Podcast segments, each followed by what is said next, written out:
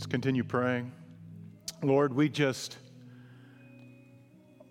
every time we think of it, are stunned by the love that you showed us by coming to set us free.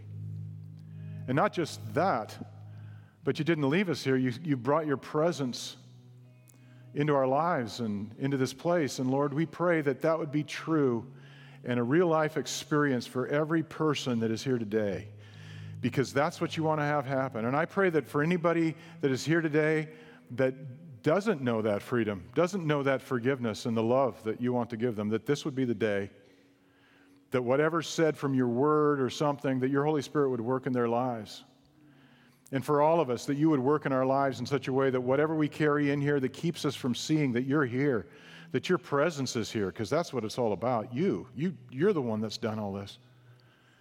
And we want to honor you and, and love you with that and, and, and love you back because you first loved us. But any, anything that's in the way or any reasons why we think we're here that aren't the true reasons, Lord, I just pray that you'd show them to us today. And I pray that you would make this a day where we go, you know what? I learned why I really need to be there. Jesus showed me by the power of his Holy Spirit. And we will not refuse your call. We've prayed the prayer, we've made that commitment.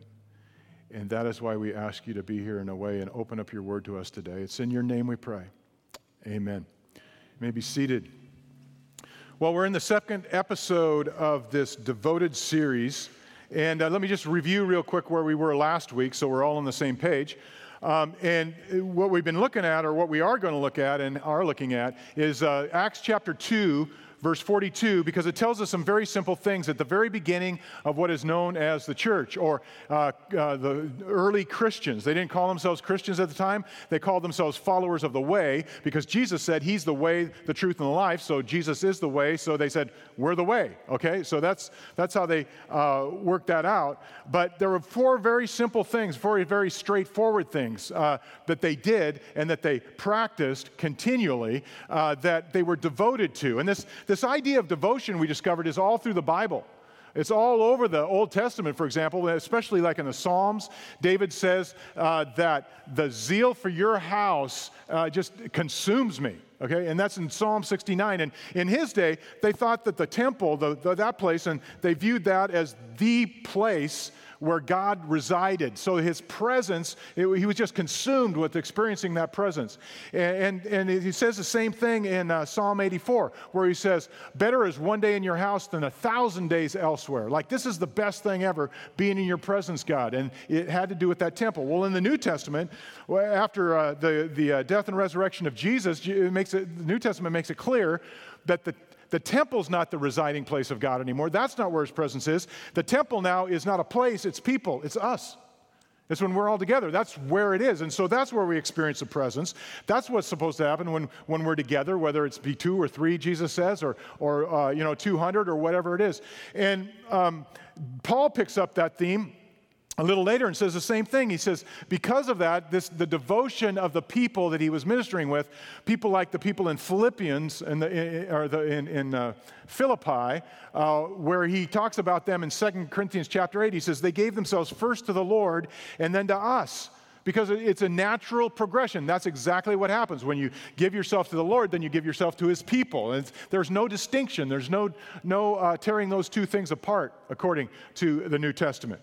And um, then we looked at the fact that they're devoted to these four things. And, and the first thing that they were devoted to was the apostolic teaching. And what we mentioned was that was the gospel. That was Jesus Christ. Okay, He is the gospel. It's the good news of being set free from our sins by the sin and or by the uh, death and resurrection of Jesus. Uh, but from the power of sin and death to be set free. But that's just the beginning, because when Jesus came, he was also setting up his kingdom. He was saying, okay, there's a new ruler in the world. I, am taking back what, what, the, the, the, rulership of this world. And he, and he was starting to, to see this, they were starting to see this new thing that God was doing in the world. And they were starting to see the world in a whole different way. And it wasn't because they disciplined themselves to see it that way. Nobody has that kind of discipline. It was because they were so grateful for uh, being set free, like we just sang about, from our sin and death. But that just issued into a whole other way of seeing or a, a worldview uh, that, that Jesus uh, had come to set up a kingdom, that he was there now by the power of his spirit. And then, of course, they saw the spirit come upon him, and it was just like, whoa, it just blew it all apart. And it, and it was way beyond their circumstances, because frankly, these, their circumstances were not circumstances anybody would choose naturally. They had, we, we worry about religious freedom, which we've got now, but they had absolutely none. And, and they were being pushed around and shoved around, but that didn't seem to bother them. They became what we're talking about and what we're seeking to continue to become, and that is deeply devoted, resilient people of Jesus, the Jesus people, to live Jesus' way. And that's exactly what they became. Now, I, I, mentioned to you an illustration of somebody early, early uh, in my life as a pastor. Uh, the first church I was at, his name was Dwayne, just happened to be Dwayne. And uh, what I didn't mention to you is that his wife, whom he married just shortly after that encounter, if you don't know what I'm talking about, you weren't here a second service uh, last week, uh, just, um, you know, listen to tape, but it's on there. But I, I, won't go through that story. But his wife, whom he met uh, and married within a year after that experience that I had with Dwayne, she too was a, a, a, a, believer in Jesus, and she was all in with Jesus. And she worked about 90 miles away in the big city, uh, and she would commute in here. And, and uh, she uh, had this office worker, this, this, this co worker, come to her sometime in the next year after that or so, two years, and, and, and came to her. And, and this started happening to her a lot. I'm just using the first incident. This, this, this other lady came to her cubicle or whatever it was and said, Hey, what is with you? And she said, Excuse me? She said, You've got something that I don't have and I would like. And she said, Well, I, am a Christian. And she explained the gospel to her. And she said, Well, where do you find that? I said, Well, I, I, I, I go to church. Oh, okay. So the lady walks off. Two weeks later, she comes back and says, I did it. Said, You did what? I went to church this weekend and I gave my heart to Christ. really? Oh, okay. And you know what the, what's wild about that is that's that kind of presence, that thing that happens here and that happens in us. Um, I, if we stopped right now and we had the time, and you know, we're not going to do it, don't worry, but I bet you we could hear 200 examples of how Jesus has done that in people's lives. And could just, it would just go on and on and on because that's exactly how he operates. Well, in, in this early uh, set of believers, it was happening so often and so fast that it was an everyday occurrence that was going on. In fact, there's something beautiful there that is still present with us. The author of Scripture is still at work in this way, and he's at work in us at Eastridge Church and, and, and, and local churches all around us. He's still doing this thing, and, and, it's, a, it's something that's beautiful, and it has to do with what the gospel does. Not just some, something to believe. It is something to believe, all right. It is a different worldview, all that, that's, that's correct. But it's actually something very practical and very real. And I found a summary of it uh, in, in, uh, in a paragraph out of a book uh, called The Gospel by Ray Ortlund. He's a pastor, uh, I believe, in Tennessee. But look at, look at how he describes this. I don't know if I could describe this better. Look at this. Gospel doctrine creates gospel cultures called churches. So it's not just the doctrine, it's the culture that's created here, where wonderful things happen to unworthy people for the glory of Christ alone. But it doesn't end in our churches. A gospel defined is a prophetic sign that points beyond itself to a model home of the new neighborhood Christ is building for eternity. People can walk into that kind of church right now and see human beauty that will last forever. Such a church makes heaven real to people on earth. So remember, Jesus prayed on, on earth as it is in heaven? Guess what? We're it. Such a church makes heaven real to people on earth so that they can put their faith in Christ now while they still have the chance. Uh, to see the beauty of that is just stunning and so forth. And, and, and, and, and what's, what's wild is these people were devoted to that. And, you, and, and, and when you think about their situation, then you start to think about our situation. You kind of start to go, well, that's why I'm, I, I feel drawn to this. That's why it is, because that's something that's just in us that God put on us. We Christians know the secret is that the image of God was put on us. We just long for that kind of community and that connection. And that's where we're going to go with next to, today. We're going to go to the next thing that these people were devoted to. And before we get there, I just want to throw two statements up on the screen. I've kind of done this, uh, this uh, kind of illustration before, but I, I'm going to do it a little different way. I want you to imagine that you hear this from your government. I don't think we're going to hear this from our lifetime, although I will say this. I have friends, Christians in other parts of the world, who have heard similar things from their governments, okay? I know, I know personally people, and maybe you do too, who, have, who, who, who, struggle and labor under these. And the question is, is which of these two statements would be more disconcerting, would be more disorienting, would be more life invasive? Okay? Let me just throw this up on the screen. The first one statement is this. You hear this from your government. All recreation activities, including viewing or participating in sports, movies, and TV or travel, will from now, from here on, no longer be allowed. That's particularly hard in certain college football seasons when things are going well. But, right? I mean, that, uh, travel? No. TV? No. Sports? Mm-mm. Ooh, boy, that's, that's almost like saying you're a pagan or something. Anyway, how about this one? You will no longer uh, be allowed to gather with your church. You know, does that kind of, uh, should, should, but here, here's the crazy thing about both of those statements. For these people, as devoted as they were and what they were seeing God do in their midst, none of that mattered as much as what was really going on, what God was doing. None of it. Because they knew that just getting their rear in a certain seat, although they, they did it anyway, and they knew that, you know, all the other extremities of life and so forth didn't measure up to a hill of beans compared to what God was going to do through them and in them and what He was doing through them and in them. And one of the most powerful ways He did that was by their gathering together, their being together. And that's the next thing that they were devoted to. Look at Acts chapter 2, verse 42. They devoted themselves to the apostles' teaching, the gospel, and to fellowship and to breaking of bread. We'll look at that next week and to prayer. Now, what, what is fellowship? It's, it's an overused word, it's a misused word, it's, it's just, there's so much baggage with it. We got to start off by taking the baggage off, okay? Uh, in terms of what fellowship is. It's kind of an old church word, it's been loaded up with things. I'm not saying we shouldn't use the word, it's a good word. It's just that we've kind of piled all kinds of stuff into it. Let me just say what it's not first. Let's take some baggage off. Fellowship is not just getting your rear in the seats on Sunday morning, okay? Don't get me wrong, we're glad you're here.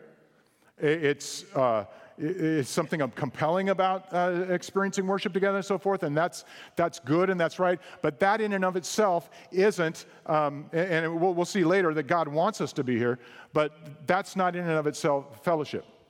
Another thing that fellowship is not is, and, and we have people that are really good at this that help us, and their gift to us is so such a blessing.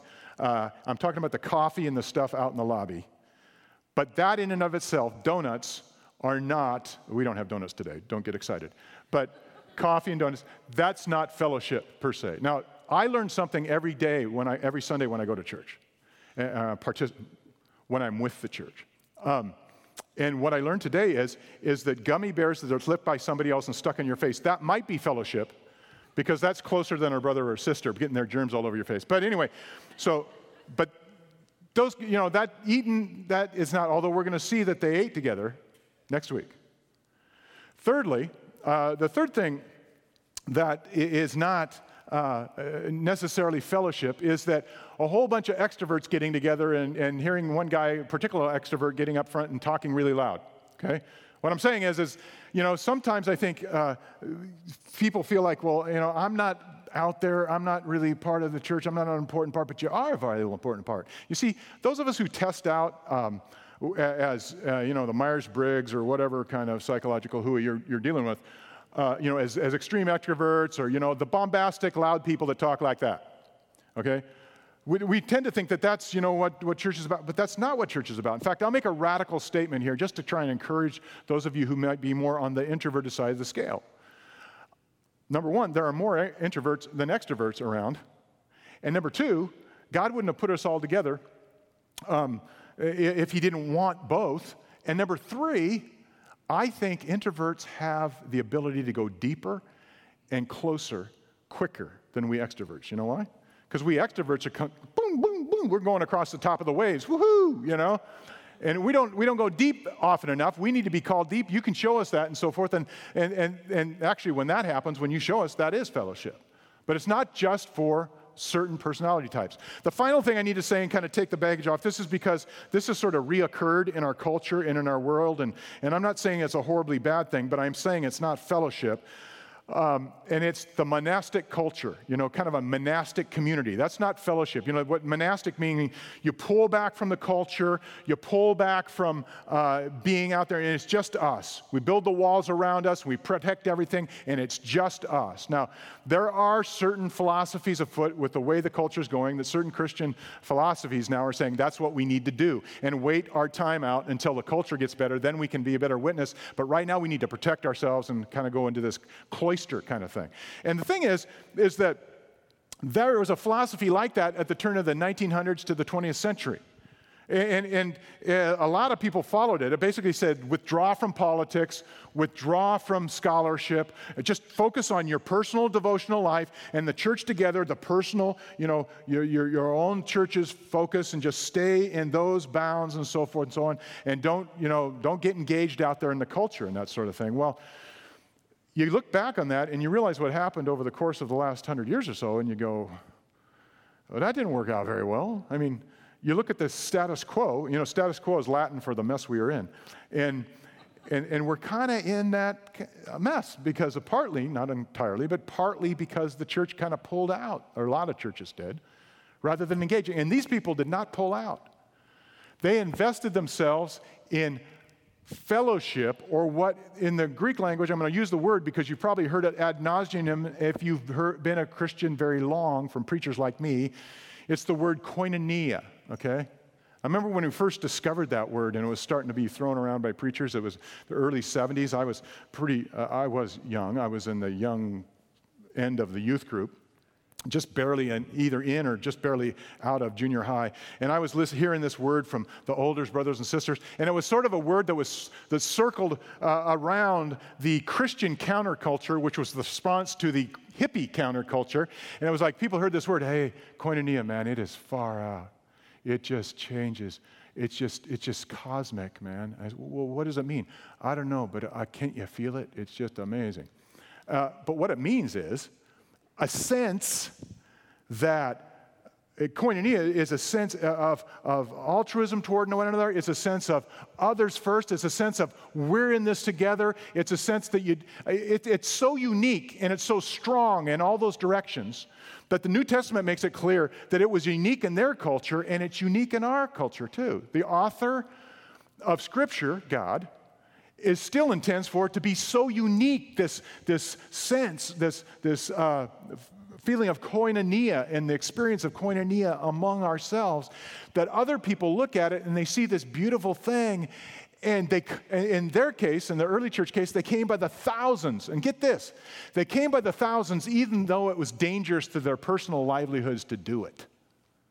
Because what they saw, they wanted. That's what koinonia is.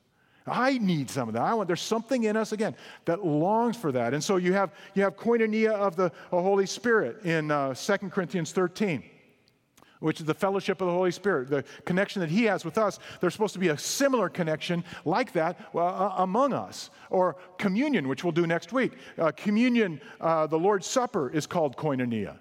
Or, um, you know, of the 19 times that um, it, the word koinonia is used in the New Testament, it always has to do with this deep sense of relationship between God and or his people. And there's not a dichotomy between the two. If you have uh, if you have uh, a relationship with god you do have a relationship with his people. It's just assumed it's just seen all out through the new testament. In fact to get more clarity on fellowship look at how the verses a couple verses later starting in verse 4 verse 44 of acts chapter 2 outlines and sort of explains what it is. Look at all the together words here.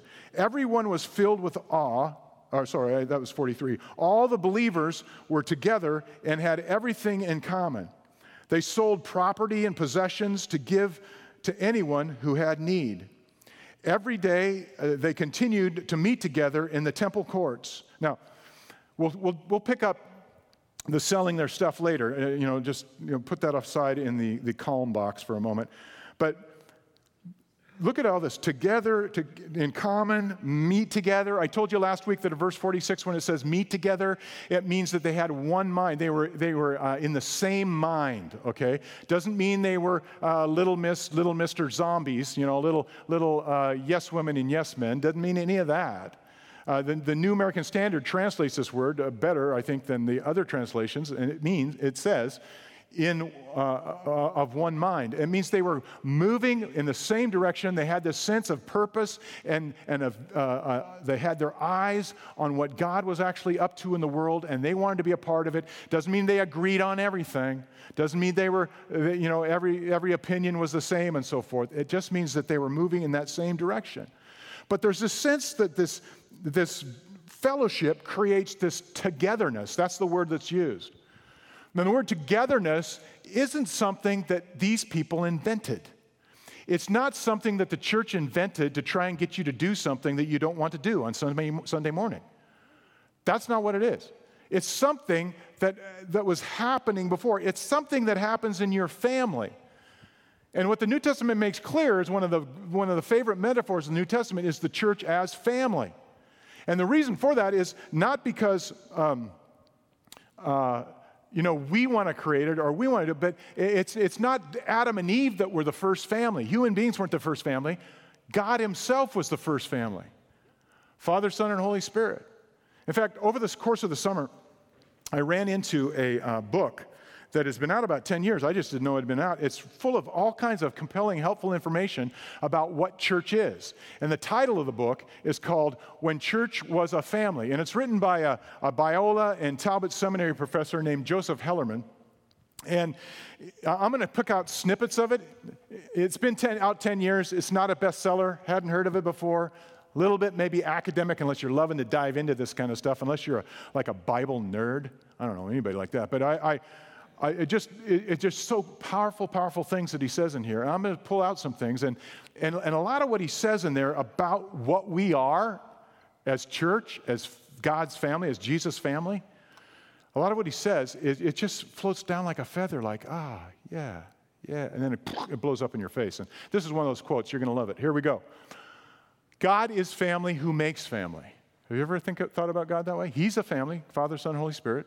And He's created family. Just like He puts the image of God in you and me, He puts the image of God in the church, in His family. Think about that.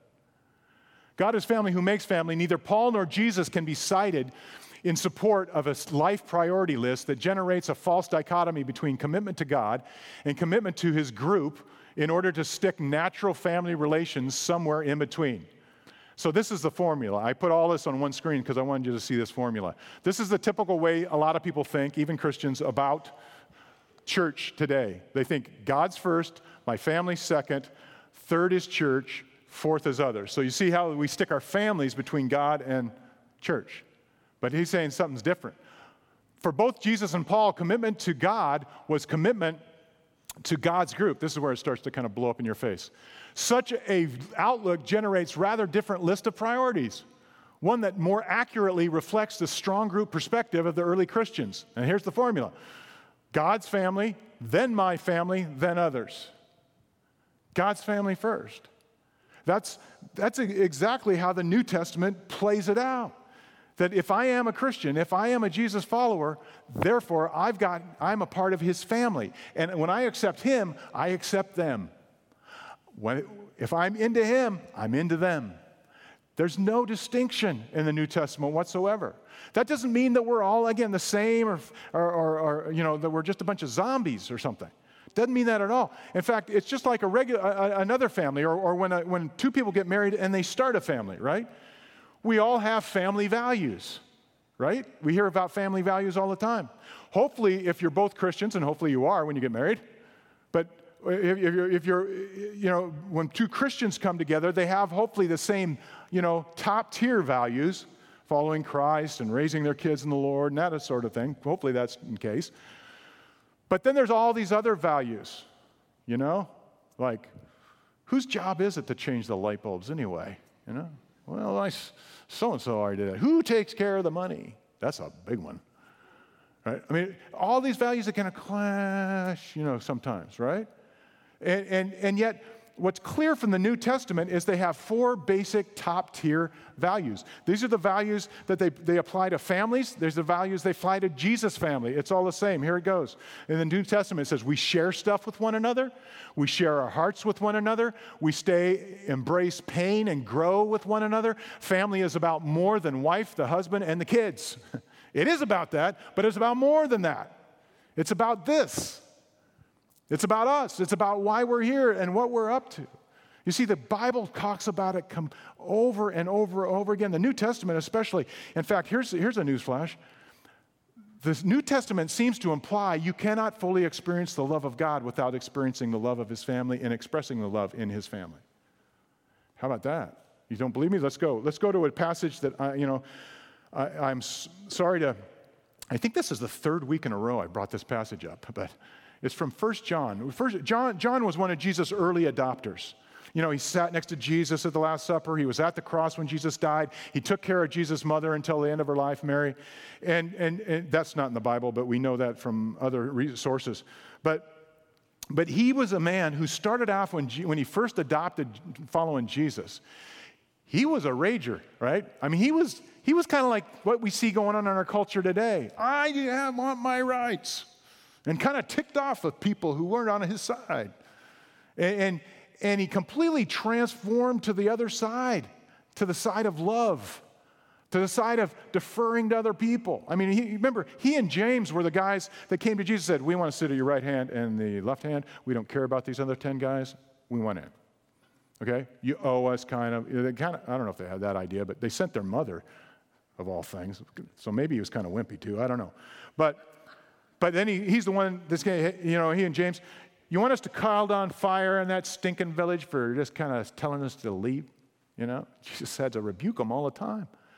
But by the time he, Jesus raises from the dead, and from the, by the time he gets to his old age when he's writing First John, this letter to a church, the most important thing that he keeps saying is you gotta love, you gotta love, you gotta love, you gotta love.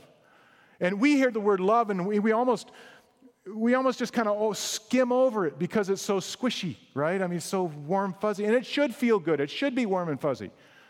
But you know, something in us longs for something more, but the something more is in there. The something more is in, here's another Greek word you've heard ad nauseum, but please don't let it mess around with how invaluable and important it is. Agape love. Agape love is the, kind, is the word that the New Testament writers adopted because there wasn't a good word in, in uh, the Greek language or the Roman Latin world to describe the kind of love Jesus was talking about when he sat with his disciples and gave them the new commandment and said, Hey, I want you to love one another as I've loved you. And guess what's going to happen? Then the world will know you're my disciples. And what he means by that is then they're going to come, they want some.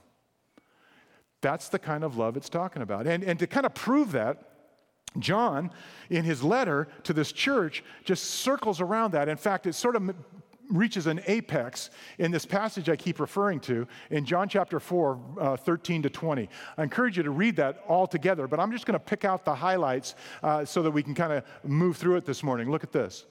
It says, verse 13 says, How this is how we know that we live in Him and He in us, and He has given us His Spirit.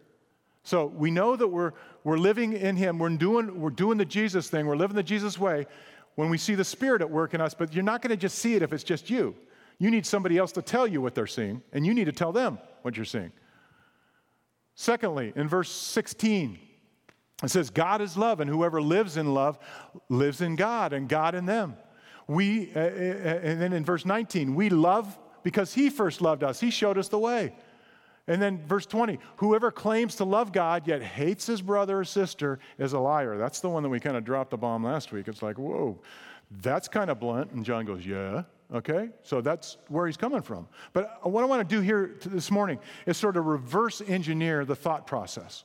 Let's start with verse 20 and this, you know, if you don't love your brother sister, if you hate your brother sister, you're a liar. Okay, so if you say you love God. But look at it this way Loving God and disregarding his people or his family. So, disregarding is another translation of the word hate in that text. You can say that. Disregarding his people is a lie, is a lie. So, a lie is what? Well, the Ten Commandments tell us that's a sin. Secondly, God lives in us if we love. So we know that if we're loving out, that God is living in us because He's put His love in us. Why? Because God is love. God only lives where there is love. And fourthly, love in the body of Christ or the family of Jesus is proof the Holy Spirit is in us. When there's love, when there's action taking for the regard of others, when there's lifting up for, for caring for others, that we see here. And we're just saying, let's keep going, let's see more. But that is a sign that Christ, you know, the Holy Spirit is in fact in us, because that's not natural and normal. That's something that happens in the Trinity Father, Son, and Holy Spirit. That kind of communion, that kind of community, which, by the way, community is a better word than fellowship, I think. That's the kind of community that happens within God the Father. And since He stamped not only us as individuals with His image, but His church, His family with His, with, uh, uh, his image, that's how we can tell okay, there's the Holy Spirit. Because it's not natural for me to love you that way. And it's not natural for you to love me that way. It, it takes the power of the Holy Spirit to do it so you can put your finger on it and say, there it is. Now, that means that your church and your commitment to that church is a very significant thing in terms of your spiritual life. Doesn't mean that, uh, you know, the church does the saving. We know that's all on God, okay? But it does mean that when Christ saves your soul and sets you free, he sets you free within and sending out from his family. It's all part and parcel of the same thing, which leads us to, you know, some common experiences today. And when I'm about to say, uh, I want to be real clear. So I'm going to start off by saying what I'm not saying. What I'm not saying is if you've ever left the church, that you have sinned. I'm not saying that. Or if you ever leave this church, that you have sinned. I'm not saying that. There are, are uh, some good reasons. There's some really bad reasons. There are some sinful reasons, like complete self centeredness, you know, that's a bad reason um, or you've you know left a trail of broken things and you're just going to go do this somewhere else. That's that's not right. But there, there's there's uh, this. Uh, there, there are probably some good reasons to move on from churches in different parts of our life, but local churches I'm speaking of now. And, and, and, you know the problem though is is that we are terrible interpreters of those reasons, but that doesn't mean to say that the Lord can't show you and that that hasn't happened. That's not what I'm talking about. What I am talking about is something that's a phenomenon that's starting to happen more and more and more among people who say they're Christians today in our world. And it has to do with this sort of schismatic culture we live in. Have you noticed how the culture drives us apart all the time? And it forces us into ourselves. What does sin do? You've heard me say it a thousand times, well, uh, ten times. Sin, from the very beginning, from when they ate the fruit off the tree, sin relentlessly drives us into ourselves. And what that does is it breaks us apart. And that's why this is such a big deal. And that's why it's such a big deal to God. And so what I'm saying is, is that phenomenon today that we see people saying, well, you know what? I don't need Jesus. Or I mean, I, I, I have Jesus. I don't need his church. I don't need his family. Uh, I, I, I've, got, I've got friends. I've got Jesus. That's really all I need. I do go to church once in a while, you know, on Christmas and Easter, but I've got about five of them I pick, just like my favorite stores at the shopping mall. You know, I, I, that, that is a lie. And that is, therefore, a sin, if a person, in fact, truly is a Christian. In fact, let, let me tell you what John, I think, is really getting to the bottom line, because he, he's coming in our face on this thing. He's saying, You and I can't love God and break fellowship with his people. You have to be committed to some local expression of that church. And secondly, for Christians, breaking fellowship against is sin against God and the his purpose for my life. And I, you know, that's just the way the system works. It's not about me saying, you know, you got to do this again. This isn't about us creating something that people don't want to do. This is not about a human creation. This is about God the, and the Holy Spirit and Jesus, what Jesus did when he died on the cross and he, he, he uh, rose from the dead and then he ascended into heaven after telling his disciples to go into the world make disciples, but do it together. He's the one that started it all. And that's why this is such a big deal in that regard. Now, Let me just uh, uh, kind of play this out to, to, to, say that, you know, in this culture, in, in our world, uh, what we experience is kind of a, uh, uh, when we experience the love of God, as John says in John chapter 4, what we realize is, first of all, it, it, it's a reckless kind of love. This agape love is reckless. Have you noticed that? We're going to sing that in a minute. It's, I mean, it's reckless for God. He, he took his love and stuck it right in the middle of us as individuals and as the middle of the church. He put it in our hands. It was us. He, God took the risk. That's reckless, man. I mean, he, he had no idea. Well, he had an idea, but I, you, you, we could have just dissed it, and a lot of people do. We could have just rejected it, and all. That's reckless. And that's what John means when he says, God first loved us. So it may not make human sense for us to love other people that way, but because He did it for us, we got no excuse then to do it for each other. That's because God is love. And if you want God, then you're going to have to have an environment of love and experience it. And it's way beyond and it's bigger and it's up above anything else that's going on in this scrambly culture or that scrambly culture from the early days of the church. It's way above that and it's way beyond any of that. And it just lifts people up. You know, I'm going to give you a homework assignment here, and this is going to be easy. Well, sort of. It's a movie. You watch a movie. Uh, it's a Christian movie, though. So, but it's well written. It really is. It's got good dialogue. It's great. It actually follows the last days of Paul. It's called Paul, Apostle of the Christ. Paul, Apostle of the Christ, got some great actors in it, uh, Jim Caviezel, and it, it, describes, it's, it's not a story that every point of it connects with what happened in the book of Acts, because Paul's last days aren't in the book of Acts. He was in prison twice. This is his second uh, imprisonment, and you can kind of get, it's trying to, uh, you know, using scripture, trying to make the point of what his last days probably were like, and what was happening in the church in Rome at that time. And here's an interesting factoid, uh, and I'll, I'll say this before I say that. It's probably PG or may, maybe PG 13, so parents just be aware of that, okay? Here's a Christian movie, let's watch this. Ooh, look, that guy's burning. That guy's burning from a hook. Anyway, um, so, but, but it's a powerful, powerful movie. Here's why. This is, this is how powerful it is. James Faulkner, who plays Paul in that movie, when he read the script and he started filming, he was not a believer. He did not, he, he decided, I'm just, this looks like a good script. I'm going to act it and do it well. But the more he got into it, the more he saw what the Bible actually says Christians did and what happened in their lives. And the more he saw what Paul did and what happened in his life, he gave his life to Christ in the middle of shooting this movie. So I'm just saying, it describes the love of God in the midst of horrible circumstances in a way that it, it, you'll, you'll, you'll remember it. And, you know, spoiler alert. I hope it's not a spoiler alert because if you've read the Bible, it's not a spoiler alert. the end for Paul's not that great, but, but it is that great in the way it happens and what happens to the church. Okay?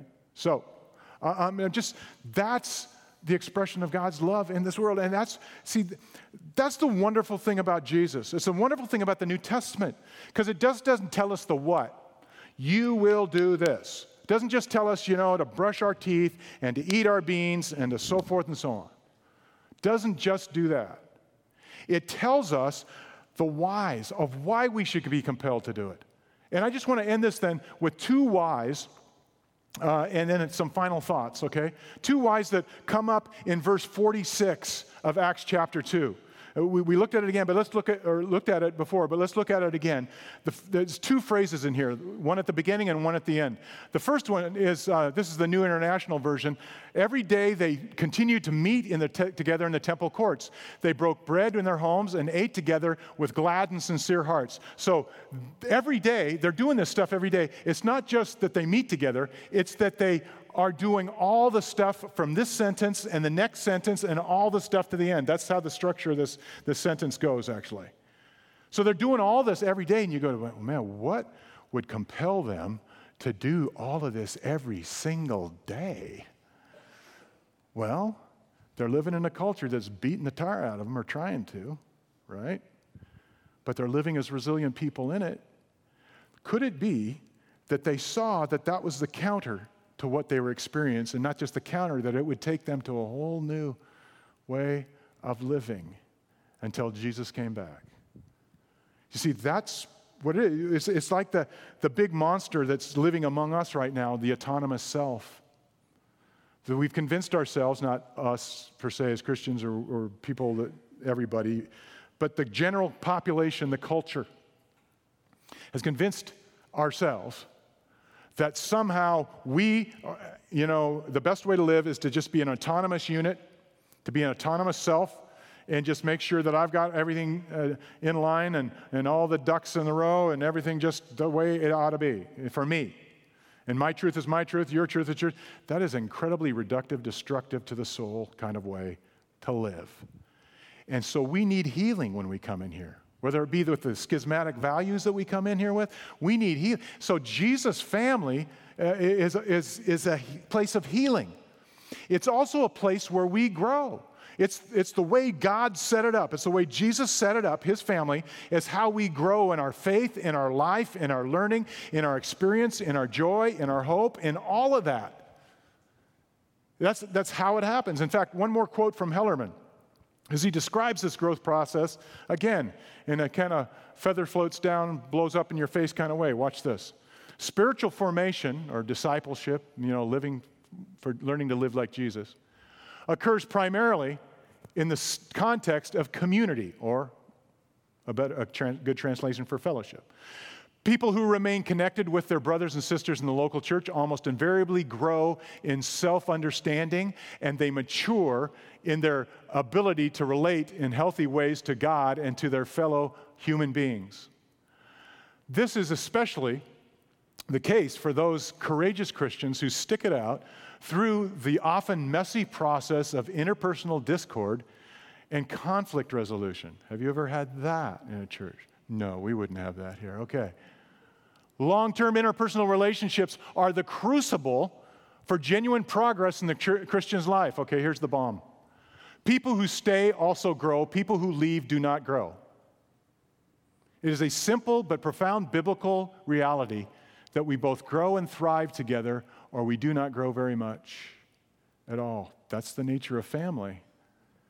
And that's why we need each other to experience that healing. And I think these people saw that. And what you and I see and what compels us is that, you know what? This is the place where I can kind of take this stuff that's busted and broken. And uh, I'm going to experience the love of Christ, and people are going to help me live that out and apply it to my life. And then uh, pretty soon you're able to do that for somebody else. And it's just this amazing thing that happens.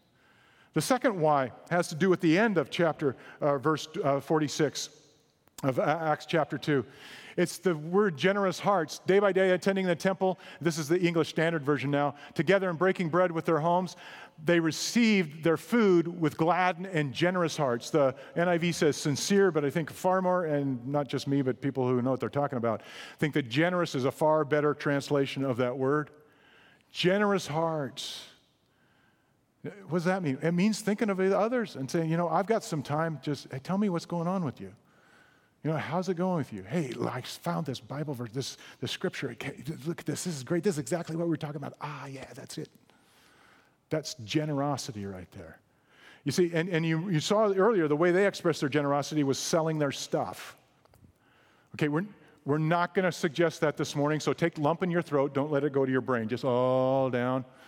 We're not suggesting we do that. That was not something the Bible says is a command, it's just a description of what they did. That's all. But it does illustrate generosity, being generous hearts. And why would you do that?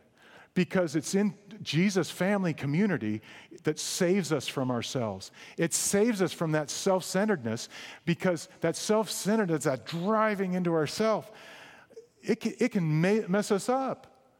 And when I say it saves us from ourselves, I know somebody might go, wait, wait, Jesus, only Jesus saves. That's true.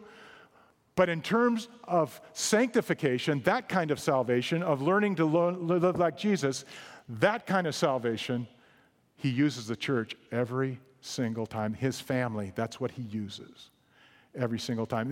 To, to kind of show this and prove this, a couple chapters later, there's a, this crazy, crazy story. It's called Ananias and Sapphira. You ever heard that one? If you've read your Bible, you have. It's not one we deal with. Preachers don't preach on it very often. But here's the story Ananias comes. He's one of these ones that sold his property. He had a significant amount of property or something. He was a wealthy person, sold the property, brings it to Peter so that the church can use it to meet people's needs. But he pretends that the portion he's bringing was the full price of the property when he kept some for himself. And Peter says uh, to him when he comes, he says, Is that, that your property? Or is that the price of the property? He said, Yep, that's it. He says, You know what? Peter says, You could have kept the money for yourself, that's not a problem. But what you just did is lie to God and you've lied to his church. So, guess what? I hear the footsteps of the guys that are coming to take your body away because you're going to drop dead. Boom, down. And a little couple hours later, his wife, Sapphira, comes. She says, Hey, I'm looking for Ananias. I, I bet you are. Say, he says, is this, uh, Peter says, is this the price of the property you got? Because your husband told me, yeah, okay, that is. Well, they were in cahoots, obviously, because she says the same price.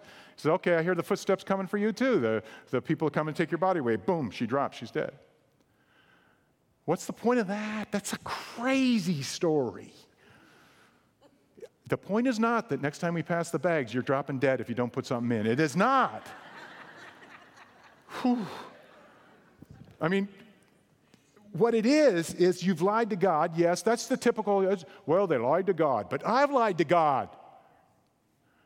But in these early days when the, Christ, when the church, Jesus family was forming, it was a huge deal, not just to lie to God, but to inflict wrong on his family. Why? Because you know what this is? This isn't just his family, this is sacred family. It's a violation of sacredness to not be that in the family. Not we, and it's not about being perfect and oh my gosh, if I make a mistake, God's going to strike me dead. Not that. Not even close. It's about whether or not I disregard, as John says, his family. And you know, one of the wonderful things about Scripture is it tends to reveal for us exactly how to do it. And it takes the things that we think are bad words and turns them into some of them into good words, and some of the things that we think are good things and shows us, you know what, that's more self centered than we thought. And, and I had that happen this summer when I was uh, sitting listening to another pastor. We visit, Sharon and I visited some churches, and, and I did a bad, bad thing on one of the times. I, instead of listening, it was a good sermon. But he mentioned a verse, and I saw a word, and I, instead of doing that, I, I went on a kind of a word study rabbit trail in my Greek and my, my Bible program on my phone. But don't, don't do that when I'm preaching. But anyway, so I did this, and what I discovered was this verse, Acts 1 8, that begins the whole story of the church and begins the whole history of the church, where Jesus says, uh, You will be receive power and you'll be my witnesses. You'll receive the Holy Spirit and you'll be my witnesses in Jerusalem, Judea, Samaria, and to the ends of the earth. But the word that caught my attention is the word witness. I had to see what that word meant. What does it mean to be a witness? Is it just evangelism? Is it, and the fact of the matter is, it's not. You know what the Greek word for that is? Martyrs. Okay, now I know that says matures, but it, that's a Greek translit, or transliteration of the Greek. It means martyrs. It means giving of yourself. It means sacrificing yourself. You know, we, we most think of martyrs being, you know, I'm dead, I'm just going to die for the cause, which is important. Eh, that's a reality thing. But it also means witness. It also means being a martyr in the sense of being willing to sacrifice, whether it be time or resources or love or care, just for somebody else. That's what this means. And that's how the gospel is going to spread. That's how it's going to change your life, it's saying. Because you see, if I keep it all for myself, what am I doing? I'm robbing God, I'm robbing his family. If I keep all myself for myself, I'm robbing myself. But what the New Testament says is no, when you give away, you're still maybe losing your stuff, losing, you know, giving a part of yourself away, giving your love away, giving your time away. But guess what? It's not, it's not demoralizing like being robbed. It's invigorating, it's enchanting, it's, brand, it's new. You sense the Holy Spirit alive in your life, and you start to see Him in the people that you're church family with, and it's just amazing, amazing thing. So I'm going to call a band out here, speaking of people who sacrifice their time for all of us. And as they come out, I just want to say one more thing. That's the, that's the kind of Jesus family that He wants to use to change our lives. And there, there are just four real quick final thoughts I want to give you to ask you to suggest you do. And if it helps, take a picture of it because it's not going to be up there very long because I'm going to go through it quick. But life groups, the reason we keep pushing life groups is because that's where Jesus' family become, his community, the fellowship becomes real. Okay? That's where it becomes real. It, it, it, sometimes, you know, God will touch you and use you on Sunday morning, but if you just go off as an autonomous unit, it's not going to really last very long. It's not going to change. You need people around you. To, you help them, you lock arms with them, they lock arms with you, and they help you on the path together. That's why we do this. Uh, secondly, find somebody around here. If you're skeptical, find somebody around here and just ask them. Just say, let's have community conversations going on. Let's have, uh, you know, uh, life conversations within uh, Jesus' family here at Eastridge Church. So, has God used this church to grow and change your life? And see what kind of answers you get. And, and finally, ask yourself. So, has God used uh, this stretched me and grown me relationally at this church? And if so, if not, why not? And, and, and, and fourthly, if you're not yet a part of that, if you're not yet committed, you're not, let, us put, use the word we've been using, devoted, ask God this week to show you if, uh, you know, what we've been saying is really true today. If it's, if, if it's compelling enough for you to, to be devoted to. That's all. And I'm going to pray for you this week, all of us together.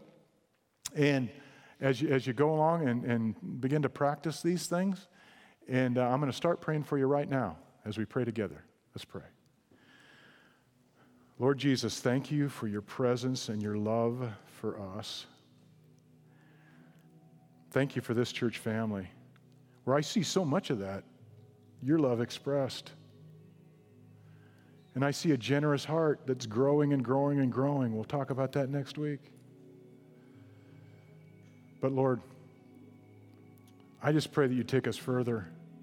Take us into the space, into the outer recesses, into the stratosphere of what you want to do so that nothing, nothing can blow us off as a church family, taking care of one another and taking care of people that come to us, taking care of people and loving people that don't come to us that we encounter in our daily lives.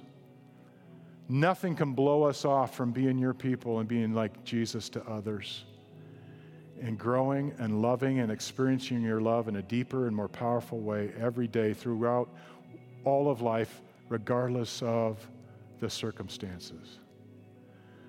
We love you, Jesus. Thank you that this is your vision and your desire for our lives. And again, we devote ourselves to you. It's in your name we pray. Amen.